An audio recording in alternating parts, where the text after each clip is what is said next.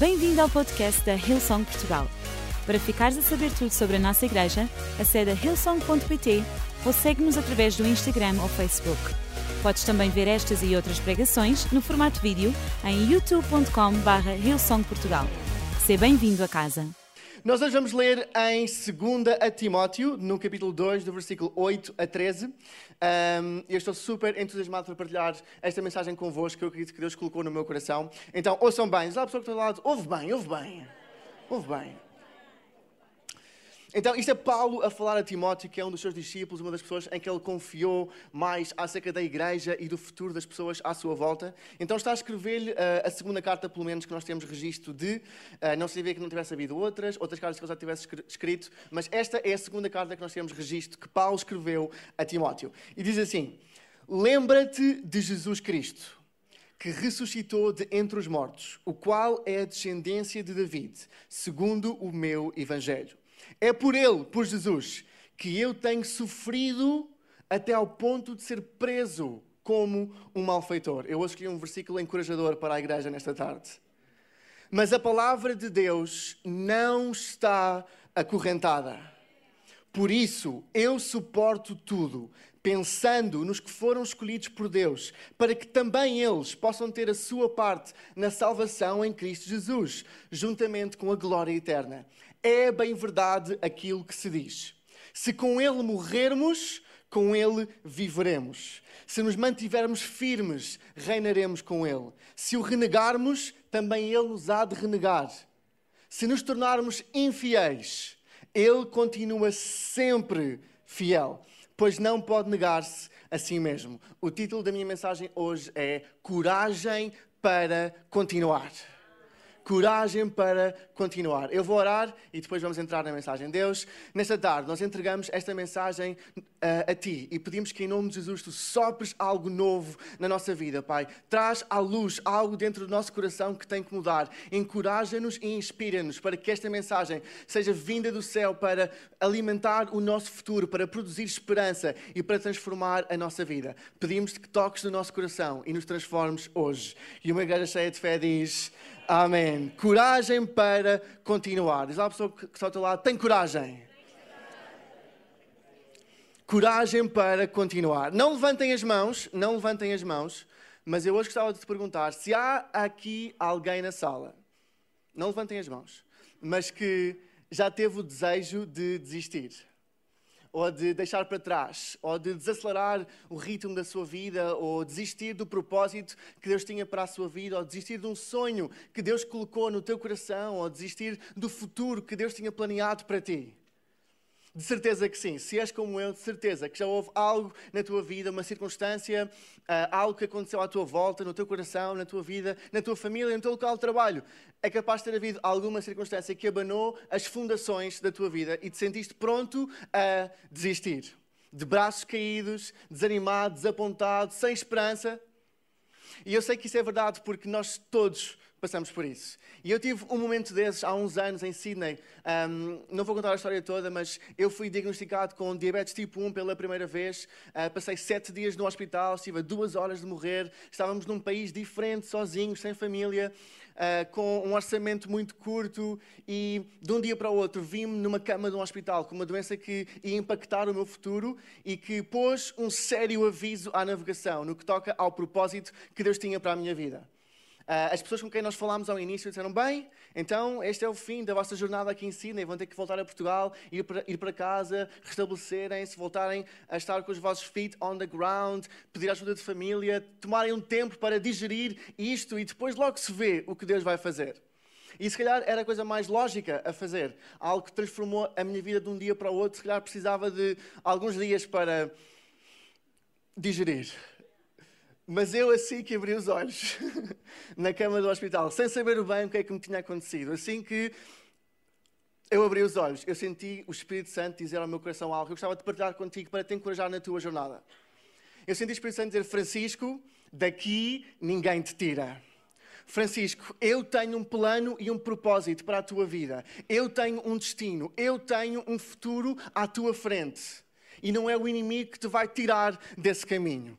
E naquele momento eu senti algo no meu coração que nunca tinha sentido antes, uma convicção plena que Deus tem um plano para nós, para mim, para ti, para a humanidade, e que o nosso destino não está ao sabor da maré, o nosso destino não está ao sabor do inimigo, ao sabor das circunstâncias. Se nós recebermos esta palavra que vem do céu, a ti ninguém te tira. O diabo pode tentar tirar-te a saúde, mas Deus promete que ele vai trazer a cura. O diabo pode tentar uh, mexer na tua área financeira, mas em nome de Jesus, o céu está aberto.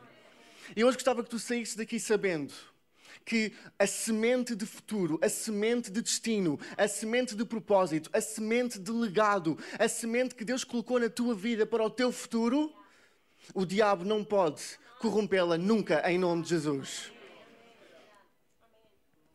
E hoje gostava que tu saísse daqui com coragem para continuar. Coragem para continuar na tua caminhada. Coragem para continuar na tua jornada. Coragem para continuar a seguir o plano que Deus tem para a tua vida.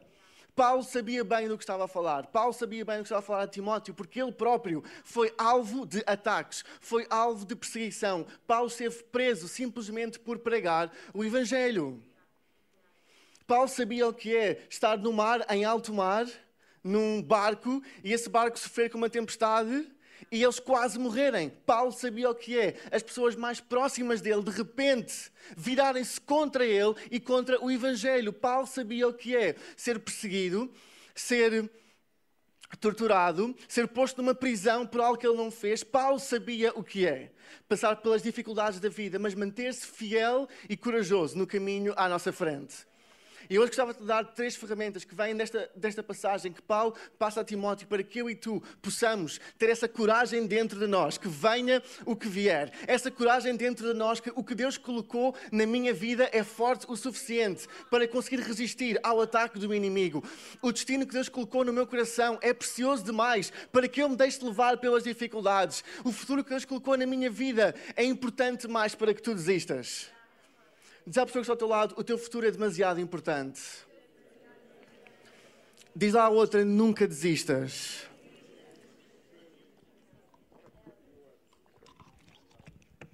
E eu senti profeticamente dizer a alguém que está aqui nesta manhã, pronta e quase a desistir. Eu não sei em que fila é que tu estás, ou se há várias pessoas que estão nesse momento da vida. Mas não desistas. Não abras mão da tua vida. Não abras mão do teu sonho. Não abras mão de, do que Deus colocou no teu coração. Não abras mão da chamada que está à tua frente. Não abras mão da tua família. Não abras mão do mais precioso que Deus colocou na tua vida. Não abras mão. Diz lá, não abras mão. E em primeiro lugar, Paulo diz algo fantástico a Timóteo. Diz: Lembra-te de Jesus Cristo que ressuscitou de entre os mortos. Lembra-te de Jesus. A primeira chave para que eu e tu possamos ter coragem para continuar e não deixar que o que está à nossa volta tire o valor e o ouro que Deus colocou dentro de nós é não andes desanimado. Muda o teu foco. Diz lá para o do lado, muda o teu foco. A Joana, quando estava a aprender e a tirar a sua carta de condução, eu já tinha carta. Então, eu, como namorado fixe e cool que era na altura, tinha um Ford Focus de 1999. Era quase tão velho como eu. Quem começou assim, com um carro quase tão velho como nós? Só alguém? Aqui algumas pessoas estão aqui, sim senhor. Então, eu tive. Joana, eu vou dar umas aulas de condução. Eu era um excelente condutor, tinha carta de pai dois meses, então estava mais do que habilitado a dar aulas de condução à minha namorada. E então nós de férias em agosto, uh, passámos férias em Sesimbra e num parque de estacionamento vazio, completamente vazio, eu saí do carro, ok, Joana, podes entrar, ok, estás aqui, nanana. ok, agora vais andar em frente, virar, não sei o quê, nanana. E Joana tinha aulas há pouco tempo, ainda era um bocadinho inexperiente. Ela hoje é uma excelente condutora. Agora, mas palmas à Joana e todas as mulheres que estão aqui, excelentes condutoras. Há aqui alguns risos na fila da frente de senhoras que estão aqui, não sei o que é que se passa. Mas a Joana, numa, numa dessas aulas de condução que nós tivemos com o meu Ford Focus, que eu adorava, o meu primeiro carro, eu amo aquele carro, ela foi em direção a um passeio ok? E eu vi o passeio, a Joana viu o passeio, o carro viu o passeio, o passeio viu-nos a nós, nós todos percebemos que o passeio estava a chegar. E eu disse: Joana, Joana, Joana, cuidado com o passeio, não vais em direção ao passeio, cuidado com o passeio. E a Joana travou tarde demais. E o, no, e o meu carro, o nosso carro, não sei, o meu carro, o nosso carro. Uh, passou por cima do passeio e uma parte em baixo do carro caiu ao chão. E eu fiquei de coração partido. Nunca, eu nunca tinha, o carro nunca tinha de mal e, é, e eu fiquei, fiquei ainda hoje me magoa e é por isso que eu estou a falar aqui convosco. E a seguir vou falar com cuidado pastoral e eu ter uma ação sobre isto. Porquê que a Joana bateu contra o passeio? Porque ela estava a olhar para o passeio. A Joana estava a olhar para o passeio. E o que é que eu disse? Cuidado com o passeio. Eu e a Joana, a única coisa que nos conseguimos focar era o passeio. Se eu tivesse dito, Joana, vira para a direita, vai pela estrada, vira para a direita, muda o teu foco, se calhar o resultado tinha sido diferente. Porquê? Porque a nossa vida anda na direção do nosso foco. A nossa vida, a tua vida, anda na direção do teu foco. E então é muito simples, é muito fácil quando eu e tu passamos por circunstâncias como a que Paulo passou, de dificuldades e de problemas e de adversidades à nossa volta. É tão fácil eu e tu deixarmos consumir por elas. E a única coisa em que nos focamos são os nossos problemas. A única coisa que conseguimos ver é um muro à nossa frente. A única coisa que conseguimos ver é aquele teste que é muito complicado. A única coisa que nós conseguimos ver é aquela dívida que é muito alta. Nós, quando temos uma dificuldade à nossa frente, a nossa tendência é focarmos no passeio, focarmos na dificuldade, focarmos no problema. E isso tem uma consequência, que é o desânimo é a perca de esperança, é a perca de, de nós nem sabemos bem como é que vamos conseguir ultrapassar isso.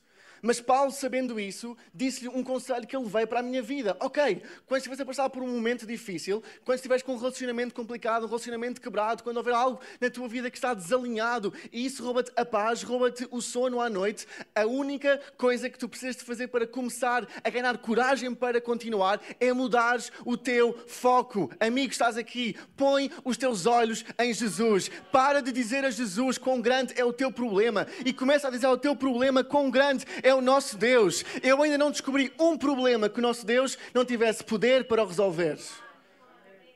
Ainda está por nascer uma doença que o nosso Espírito Santo não tenha poder para curar.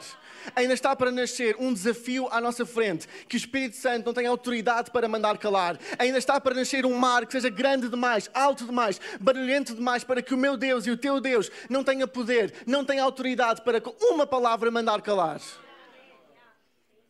o que seria, quão diferente seria a nossa vida, quão diferente seria a nossa igreja, quão diferente seria o meu casamento, o teu casamento, se nós, quando tivéssemos um problema à nossa frente, parássemos de estar focados nele e começássemos a estar focados no nosso Salvador.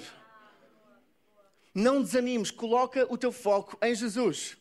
E eu comecei a pensar como é que Paulo poderá ter aprendido esta lição. Eu não sei se vocês sabem, mas Paulo, antes de ser um escritor e ser um cristão e um apóstolo e plantador de igrejas e uma pessoa que transformou a história da humanidade literalmente, ele perseguia cristãos. Ele era um judeu que se sentiu ameaçado pelo nascimento do cristianismo, então ele perseguia cristãos e fazia parte de apedrejamentos e de andar atrás e de perseguir e de matar cristãos. E em Atos 7 está narrado na Bíblia uma ocasião em que Paulo e outros apedrejam à morte um cristão chamado Estevão, que a Priscila ainda esta manhã falou. E ouçam o que diz em Atos 7, deste acontecimento em que Estevão está a ser apedrejado até à morte, que é um problema bastante difícil. Não sei se alguém já foi apedrejado até à morte. Espero que não.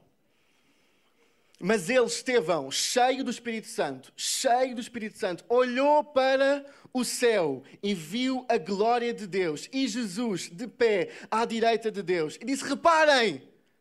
Reparem, eu vejo o céu aberto e o filho do homem ao pé, ao lado direito de Deus. Alguém que está a ser apedrejado, alguém que está num, num, problema que é difícil de resolver, alguém que está numa circunstância difícil. A única coisa que ele consegue ver é o céu aberto. É Jesus à direita do Pai, é Jesus no trono. Com mais eu e com mais tu. Eu hoje quero inspirar-te. Quando estiveres com um problema, quando estiveres com uma dificuldade, quando estiveres no meio de uma adversidade, quando estiveres no meio de um momento difícil, não olhes para isso olha para o céu, o céu está aberto, Jesus está no trono, Ele ainda tem as chaves do futuro e Ele tem o poder para te salvar. Olha para o céu, estava estrelado, viu Deus menino. O teu foco determina o teu futuro. Não deixes que o diabo crie circunstâncias à tua volta que só estás focado no problema, na dificuldade, porque o que vai acontecer é que, como a Joana no meu For Focus, vais bater nisso e isso vai te danificar. Mas se estiveres focado no céu aberto, em Jesus, o teu destino vai ser completamente diferente. Será que eu posso ouvir um amém? E a segunda coisa que Paulo continua no versículo 9, no versículo a seguir, diz algo que me tocou muito e eu gostava de partilhar convosco. Diz: É por Jesus que eu tenho sofrido, até ao ponto de ser preso como um malfeitor. De ser preso como um malfeitor. Mas a revelação de Paulo na prisão é que, mesmo ele estando preso, a palavra de Deus não estava acorrentada. Em segundo lugar, não alimentes uma identidade de vítima, mas renova a tua mentalidade. Renova a tua mentalidade. Paulo estava preso. Paulo estava preso. Mas o que ele percebeu foi que eu posso estar preso, mas a palavra de Deus não está acorrentada. E às vezes é tão fácil, eu e tu, quando estamos numa circunstância em que nos sentimos presos, em que nos sentimos que não há solução, em que nos sentimos que não há caminho à nossa frente, quando nós nos sentimos presos na nossa vida, quando nos sentimos presos em relação a uma circunstância, é achar que, como nós estamos presos, então Deus já não pode fazer nada comigo. Como eu estou preso nesta circunstância, como eu estou preso neste problema, então Deus não pode fazer nada comigo. Eu estou num buraco fundo demais. Eu cheguei a um, a um, a um poço demasiado fundo. Eu cheguei a um mar demasiado alto. Eu já passei o ponto em que Deus me podia ajudar. Esta dificuldade que eu tenho é demasiado grande. Este relacionamento já está demasiado quebrado. Estas dívidas já são muito grandes. Este desemprego já dura há muito tempo. Eu estou preso e ainda por cima tenho uma reputação de malfeitor, ou uma reputação de isto ou daquilo. E nós podemos correr o, o risco de cair no erro de pensar que a nossa circunstância limita o poder para Deus mexer e operar na nossa vida. Mas eu hoje vim dizer-te que isso não é verdade. Eu hoje vim dizer-te que não há poço fundo demais onde Deus não te possa resgatar. Eu hoje vim dizer-te que não há mar alto demais onde Deus não te possa ir buscar. Eu hoje vim dizer-te que não há casamento destruído demais que Deus não possa reconstruir para um futuro ainda melhor. Eu hoje vim dizer-te que não há carreira destruída demais que Deus não possa tocar na, nessa carreira e transformá-la para algo que abençoa a vida das pessoas à tua volta. Tu podes estar preso, mas a palavra de Deus nunca está acorrentada. Será que eu posso ouvir um amém? Ouçam o que diz em Isaías 55, no versículo 11. Diz: O mesmo acontece com a palavra que sai da minha boca, é Deus a falar, não voltará para mim sem ter produzido o seu efeito, sem ter realizado a minha vontade e sem ter atingido os meus propósitos. Sabe, pessoas do outro lado, a palavra de Deus não está presa.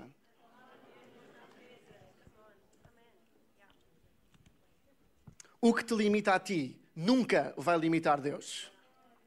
O que te aprisiona a ti nunca vai aprisionar Deus. O que, te, o que faz de ti um prisioneiro nunca, nunca tem o poder de fazer de Deus prisioneiro.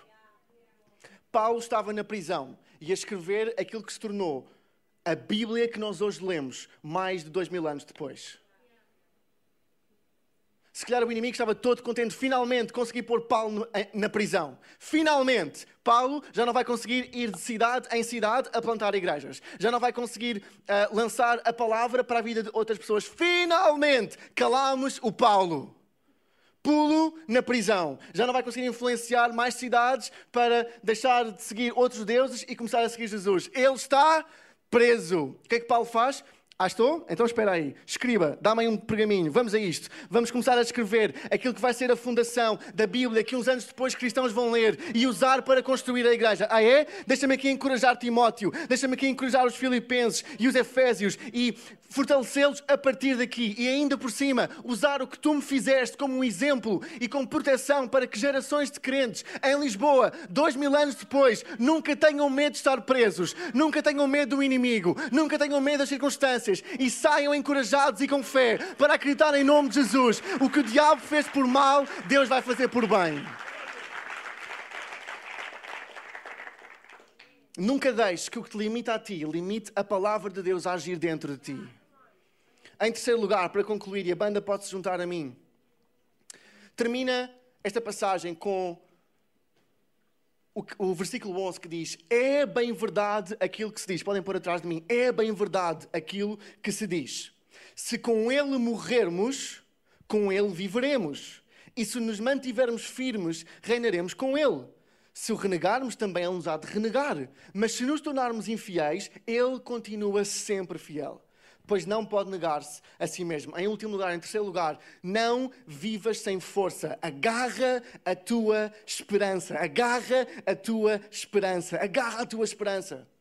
A coragem para continuar nasce da esperança que está dentro do nosso coração. Este bocadinho de Bíblia que eu vos li no, no versículo 11: se com Ele morreremos, com Ele viveremos. Se nos mantivermos fiéis, reinaremos com Ele. Se o renegarmos, também Ele há de nos renegar. Mas se nos tornarmos infiéis, Ele continua sempre fiel, pois não pode negar-se a si mesmo. Eu fui ler, fui estudar, como nós sempre fazemos, os pregadores, lemos comentários sobre esta passagem, lemos comentários sobre o livro, lemos o contexto lemos porque é que isto está aqui escrito, porque é isto e não outra coisa, lemos o que é que outros teólogos já disseram sobre isto, e eu adorei esta parte final e fui ler, fui ler, fui ler, qual é que era o significado, qual é que era a importância, porque é que isto estava aqui escrito. E a razão pela qual isto está aqui escrito, isto está escrito de uma forma tão poética, e na, na minha Bíblia está letra, desculpem, linha por linha, e rima umas coisas com as outras, é porque isto era um provérbio cristão da altura em que a igreja primitiva escreveu de forma rimada, escreveu de forma de provérbio, para ser fácil de memorizar, para ser fácil de entrar no nosso coração, na nossa mente, na nossa vida. Sabem porquê? Porque a igreja primitiva vivia num estado constante de ser perseguida pela fé que tinham. E quando esses momentos de aperto chegavam, eles precisavam de confessar algo e de dizer algo que os encorajasse e os mantivesse no caminho. E então, quando uh, eles eram levados para uma prisão, ou levados para um tribunal, ou açoitados numa praça, e para não correr o risco de ficarem desanimados e rejeitarem e negarem a sua fé, como alguns fizeram, vocês sabem que Pedro negou Jesus quantas vezes? Três vezes. Imaginem se isso fosse uma ocorrência normal da nossa fé. Imaginem se no nosso local de trabalho nós fôssemos açoitados por vir à igreja. Imaginem se na nossa sociedade fosse proibido ser cristão. Essa era a realidade deles. Então eles construíram um pequeno poema, um pequeno provérbio, para enquanto estavam a ser açoitados, enquanto estavam a ser arrastados para um tribunal, enquanto estavam a ser arrastados para a prisão, enquanto estavam numa prisão sem ver ninguém há meses, há semanas, eles dissessem para si: se morrermos, com Ele viveremos. Se nos mantivermos fiéis, reinaremos com Ele. Se, nos, se formos infiéis, Ele vai ser fiel até ao fim. Estas foram as palavras que eles colocaram no seu coração para resistir ao que está à nossa volta, à volta deles. E hoje gostava de relembrar destas palavras, de te inspirar e acabar com isto.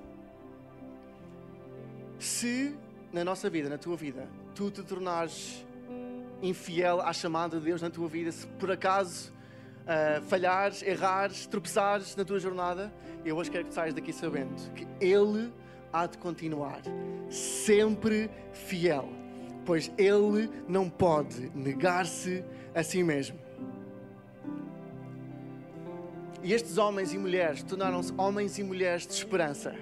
Tornaram-se homens e mulheres da palavra. Homens e mulheres com a convicção de que se eles morrerem, viverão com Jesus.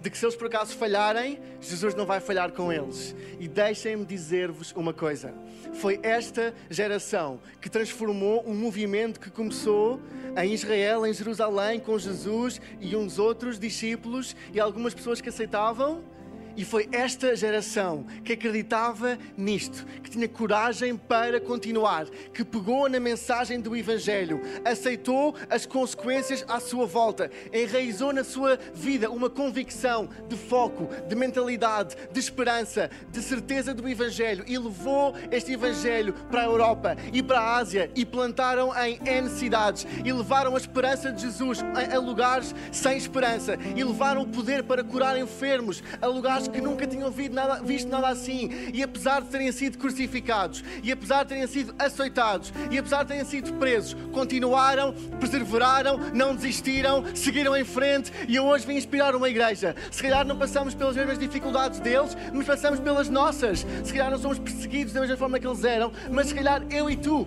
experimentamos dificuldades na nossa vida. Mas eu hoje quero inspirar-te que o testemunho da nossa vida seja seguir em frente, continuar a pregar, trazer o poder de Deus até à vida das pessoas à nossa volta, inspirar quem está à nossa volta, construir a igreja, construir o nosso local de trabalho, construir a nossa família, seguir em frente, nunca desistir e acreditar em nome de Jesus que pelo meu trabalho, pelo teu trabalho, pela minha coragem, pela tua coragem, daqui a 100 anos a nossa igreja em Lisboa vai estar a abarrotar e não é este sítio, é uma localização 10 vezes maior e as pessoas à nossa volta não viveram uma vida sem Jesus, mas sim com Jesus, com esperança. E a cidade de Lisboa nunca mais foi a mesma.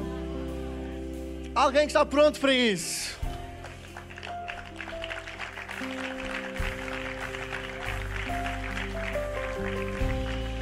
Coragem para continuar. Será que vos posso convidar a ficarem de pé? Coragem para continuar. E se calhar tu hoje estás aqui nesta tarde e identificas a tua vida como uma vida sem esperança. Se calhar tu hoje estás-me a ouvir e estás a dizer: Eu gostava de ter essa certeza, eu gostava de, de, sentir o mesmo que tu sentes, eu gostava de olhar para Jesus como tu olhas, eu gostava de saber que realmente há um Deus no céu que é por mim e não contra mim. Eu sinto-me sozinho, eu sinto-me sem esperança. E nós sempre que estamos juntos, na nossa igreja, sempre, nós damos a oportunidade de pessoas que estão connosco de tomarem essa decisão, esse passo e dizer: Uau, a partir de hoje eu quero conhecer este Jesus. A partir de hoje eu quero viver esta vida. A partir de hoje eu quero estar ligado a uma igreja. A partir de hoje eu quero seguir a minha vida em frente com uma esperança para a eternidade. E sabes, sempre que nós estamos reunidos, em todas as nossas reuniões, há pessoas e pessoas, dezenas de pessoas que tomam essa decisão, juntam-se a esta vida linda que é viver com Jesus. E eu gostava de convidar toda a gente a fechar os seus olhos aqui na sala, a curvar as suas cabeças, para criar um momento de privacidade. E se tu hoje és essa pessoa, queres dizer, eu tenho estado longe, se calhar já tomaste esta decisão, mas afastaste durante algum tempo e hoje queres voltar. Se calhar tu não sentes paz no teu coração, não sentes esperança e hoje queres sentir. E hoje queres saber que há um Deus no céu que é por ti e não contra ti. Eu vou contar até três e quando eu chegar a três vou-te convidar a colocares o teu braço no ar, sem ninguém a ver, para que nós possamos orar por ti e acreditar que o melhor ainda está por vir. Se tu hoje queres fazer as tuas pazes com Deus, se tu hoje queres voltar a alinhar o teu coração com Jesus, esta é a tua oportunidade. Então eu vou contar até três e quando eu chegar a três, põe o teu braço no ar, sem medo, sem vergonha, vai haver outros. Então, um, Jesus ama-te. Dois, este é o dia de salvação. Três, põe agora o teu braço no ar, sem vergonha. Eu estou a ver aqui à frente, estou a ver ali atrás, estou a ver ali atrás, sem vergonha. Põe o teu braço no ar, estou a ver muitos braços. Dar mais um momento. Sem vergonha, põe agora mesmo o teu braço no ar em nome de Jesus. Amém. Obrigado. Obrigado. E nós hoje vamos orar. Podem baixar, obrigado. Nós hoje vamos orar enquanto família. E este vai ser o começo da tua coragem para continuar. Este vai ser o começo da tua vida com Jesus. Então juntem-se a mim. Deus, nesta tarde, eu entrego a minha vida a ti. E a partir de hoje, eu quero viver contigo em mente e contigo no meu coração. Perdoa os meus pecados, dá-me uma vida nova e a partir de hoje, ajuda-me a viver para ti. Em nome de Jesus, amém, amém. Vamos dar uma salva de palmas enorme a todas as muitas pessoas que tomaram essa decisão. Esperamos que a mensagem de hoje te tenha inspirado e encorajado. Se tomaste a decisão de seguir Jesus pela primeira vez, acede a hillsong.pt Jesus para dar o teu próximo passo. Te lembramos que podes seguir-nos no Facebook e Instagram para saber tudo o que se passa na vida da nossa igreja. O melhor ainda está por vir.